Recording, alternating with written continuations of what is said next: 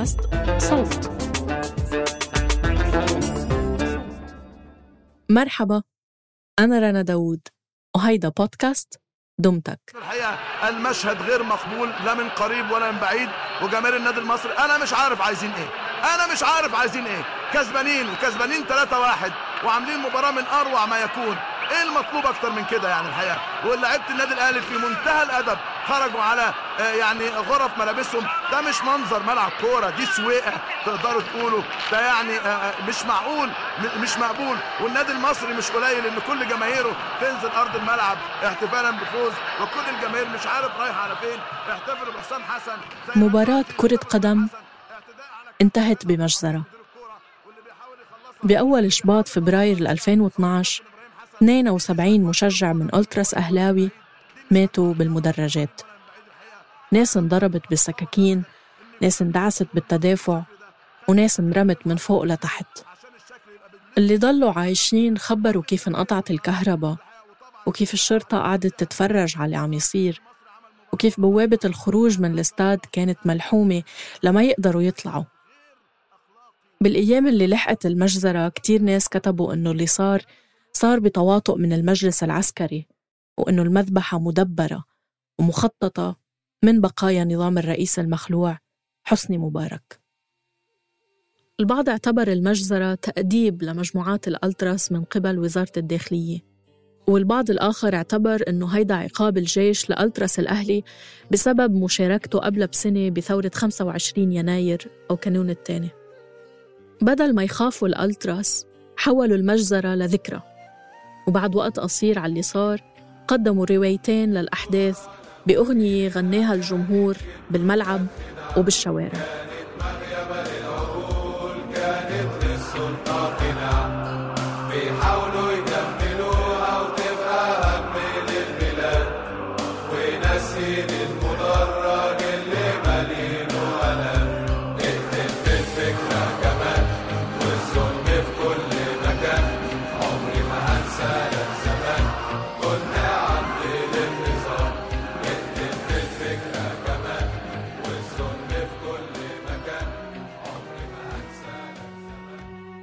مرحبا فيكن ببودكاست دمتك. هالموسم عم نحكي عن موسيقى الحشود وسياقاتها اللي بتجمع الناس وبتخليهم يرددوا أغاني وهتافات وأناشيد بصوت واحد وبقلب واحد. قصة اليوم كتبها رضا حريري ورح نرويها نيابة عنه.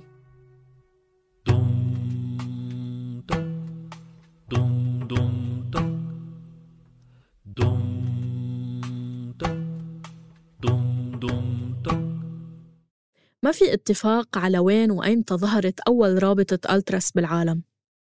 البعض بردها لمجموعات التورسيدا اللي اشتهرت بالبرازيل بثلاثينيات القرن الماضي والبعض بيعتبر أنه بدت بتورينو الإيطالية بالخمسينيات. المتفق عليه أنه استعمال كلمة ألتراس انتشر من إيطاليا لوصف فئة محددة من مشجعي نوادي الفوتبول. مجموعة منظمة من الجماهير مشهورة بحماسها وتأييدها للنادي. باندفاع وحدة أكبر حتى من رابطة المشجعين الرسمية. اللي بيختلفوا عنا اختلافات جذرية من اعتمادها على التمويل الذاتي وصولا لانتفاء أي شكل من أشكال التنظيم الهرمي. هدف الألتراس الأساسي هو تشجيع الفريق بالربح وبالخسارة على امتداد التسعين دقيقة ولهيدا التشجيع طقوس ثابتة بيتجمعوا بالمدرجات اللي ورا المرمى. بيوقفوا كل المباراة. بيرفعوا التيفو أو اللافتات واليافطات الضخمة وبيشعلوا الألعاب النارية والبايرو أو الشماريخ وبيغنوا 90 دقيقة بلا توقف. أغانيهم الخاصة اللي رح نتعرف عليها اليوم.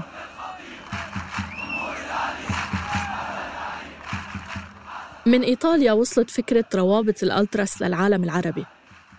سنة 1989 تشكل ألتراس دراغون المؤيد لنادي الاتحاد بليبيا. ارتابت أجهزة نظام معمر القذافي بظهور هالمجموعة. وبعد أسبوعين على مرورها انحلت الرابطة وانحبس مجموعة من مؤسسينها. أخذ الموضوع قرابة عشر سنين قبل ما ترجع تظهر روابط الألتراس العربية. وهالمرة بتونس أواخر التسعينات وبعدها بالمغرب. مع هيك بقيت هيدي الروابط محدودة الانتشار والتأثير برات بلادها. لحد ظهور ألتراس وايت نايتس لمشجعي نادي الزمالك وألتراس أهلاوي لمشجعي الأهلي المصريين بأذار مارس ونيسان أبريل 2007 حافظت المجموعتين على نفس التقاليد اللي بتتبعها فرق الألتراس بالعالم. رفعوا الشعارات صنعوا لوحات بالملاعب وغنوا للفريق.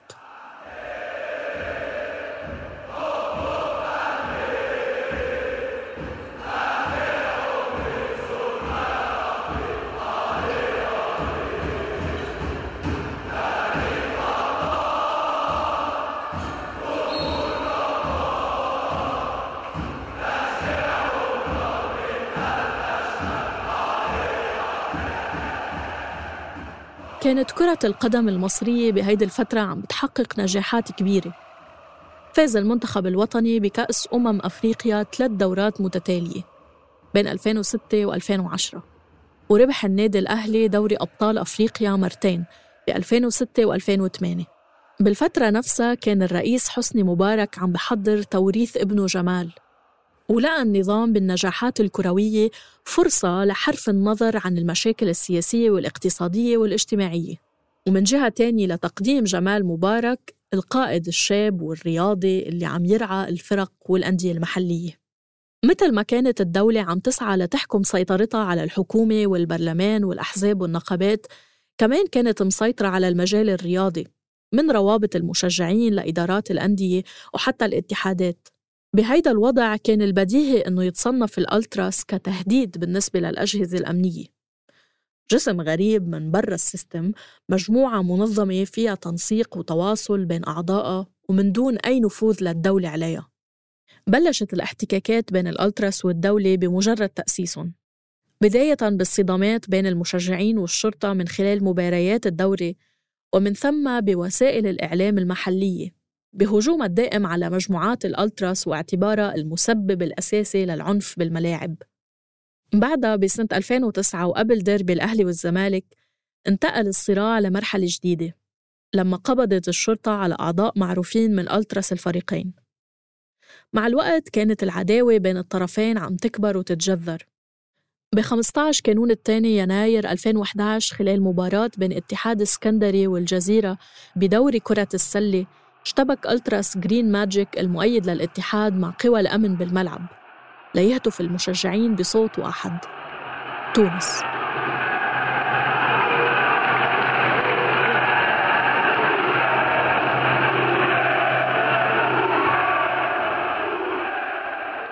كانت المباراة باليوم اللي تلا تنحي الرئيس التونسي زين العابدين بن علي وبعدها بأسبوع بنهار 25 يناير نزلت الناس تتظاهر ضد الرئيس المصري حسني مبارك بالشوارع وكانت مجموعات الألتراس بالطليعة. استفاد المشجعين من خبرتهم بالتعامل مع عنف الشرطة وأساليبها بفض التجمعات لحماية المظاهرات ولعبوا دور كبير بمواجهة القوى الأمنية. ب 11 شباط فبراير تنحى حسني مبارك واستلم المجلس العسكري السلطة تمهيداً لإجراء انتخابات. كان الوقت مناسب لمجموعات الألتراس لترجع من جديد للمدرجات من دون ما تنسى اللي صار بالشوارع والميادين.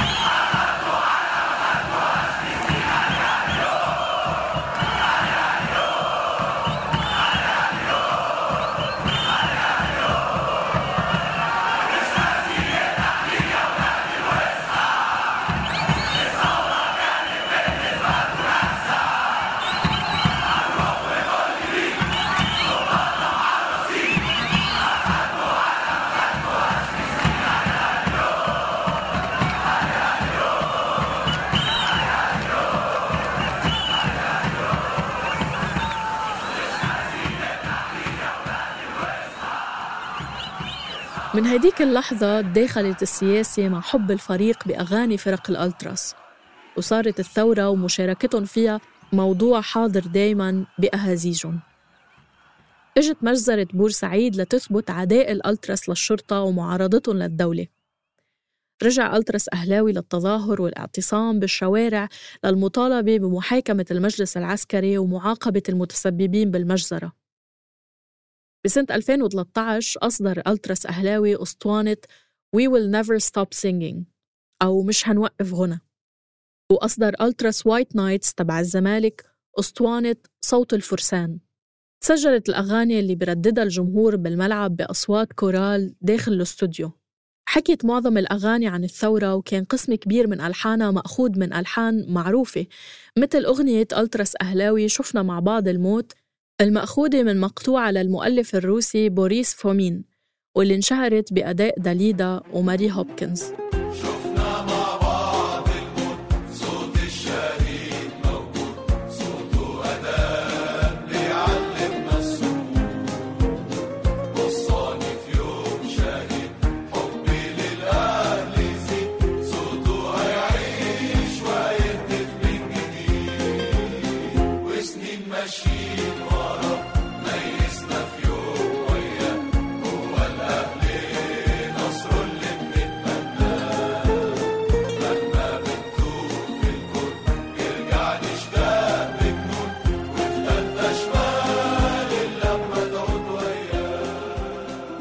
بعد أحداث 30 حزيران يونيو 2013 وعودة الجيش للحكم رجعت الأجهزة الأمنية للشغل على ضرب كل المجموعات والتنظيمات اللي شاركت بالثورة وكانت مجموعات الألتراس على رأس اللائحة.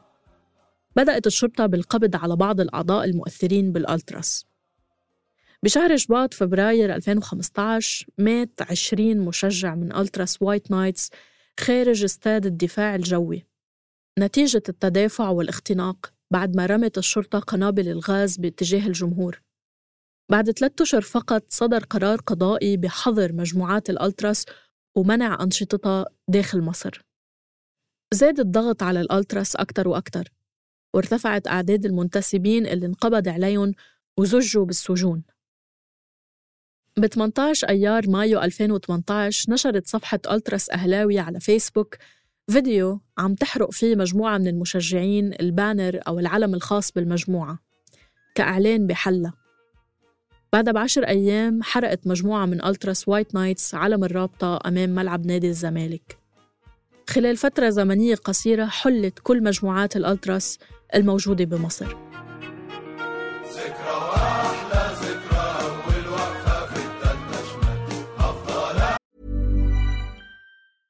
As a person with a very deep voice, I'm hired all the time for advertising campaigns. But a deep voice doesn't sell B2B, and advertising on the wrong platform doesn't sell B2B either. That's why, if you're a B2B marketer, you should use LinkedIn ads. LinkedIn has the targeting capabilities to help you reach the world's largest professional audience. That's right, over 70 million decision makers all in one place. All the big wigs, then medium wigs, also small wigs who are on the path to becoming big wigs. Okay, that's enough about wigs. LinkedIn ads allows you to focus on getting your B2B message to the right people. So, does that mean you should use ads on LinkedIn instead of hiring me, the man with the deepest voice in the world?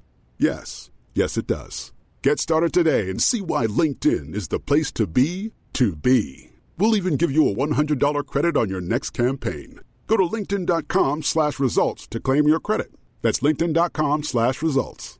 Terms and conditions apply. Rock it on.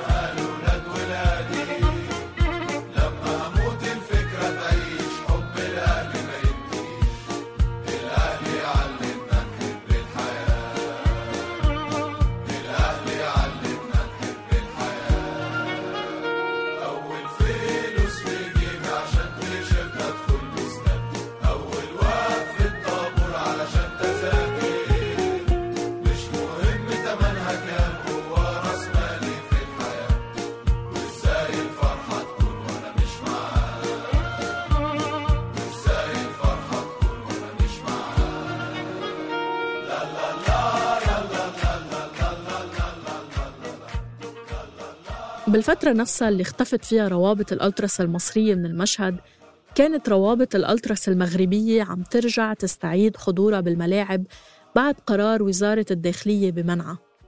بأواخر 2018 انتشر تسجيل لألتراس إيجلز المشجع لنادي الرجاء البيضاوي عم بيغنوا بصوت واحد أغنية اسمها في بلادي ظلموني بتحكي الغنية عن أحوال المشجع الرجاوي والواقع الصعب لحياته. بين معاناة الحياة اليومية وتقييد الحرية بالملاعب والعذال اللي بينهوا دايما عن التشجيع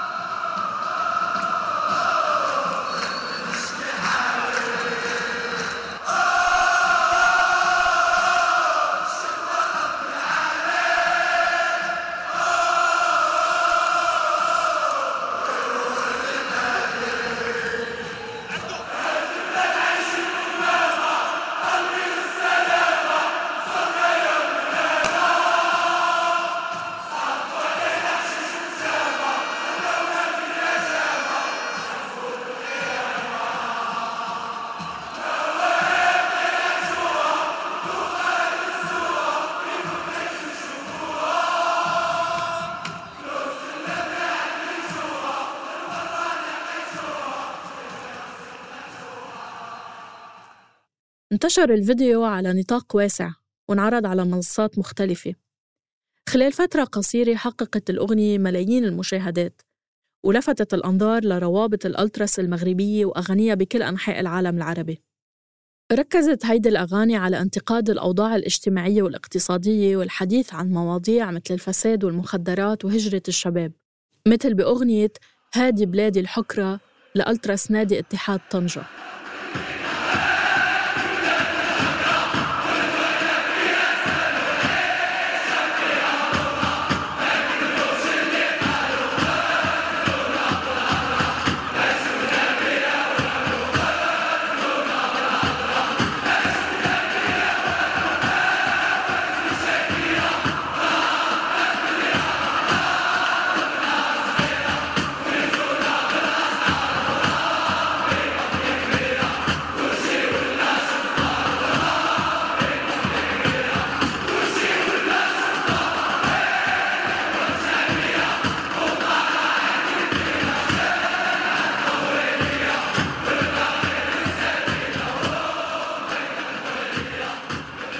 بتشكل روابط الألتراس بالمغرب متنفس للشباب. ببلد مقيد فضاؤه السياسي والاجتماعي ومقيد حرياته بطرق مختلفة ظهرت روابط الألتراس كمساحة بعيدة عن الرقابة ليلتقوا فيها الشباب ويتواصلوا ويعبروا عن آرائهم وأفكارهم من خلال الغناء الجماعي بالملاعب.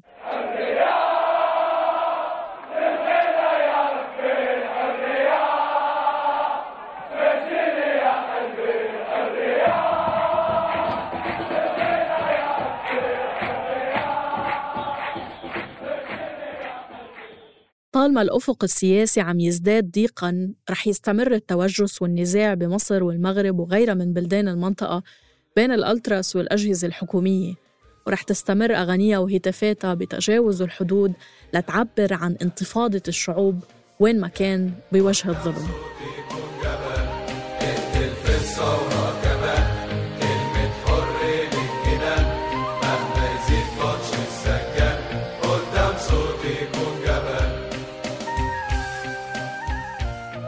هاي الحلقة بحث وكتابة رضا حريري. إنتاج وتحرير صابرين طه وإخراج صوتي تيسير قباني. النشر والترويج مرام النبالي وبيان حبيب. كنت معكم بالتقديم والتحرير أنا رنا داوود. شكر خاص لإسلام سند. اتركوا لنا آرائكم بالتعليقات على SoundCloud وبالتقييمات على Apple Podcasts و Castbox أو تواصلوا معنا عبر صفحاتنا الخاصة على تويتر وإنستغرام at بودكاست. إذا حابين تسمعوا الحلقات الجاية اشتركوا ببودكاست دمتك على التطبيق اللي عم تسمعونا عبره. دمتك من إنتاج صوت.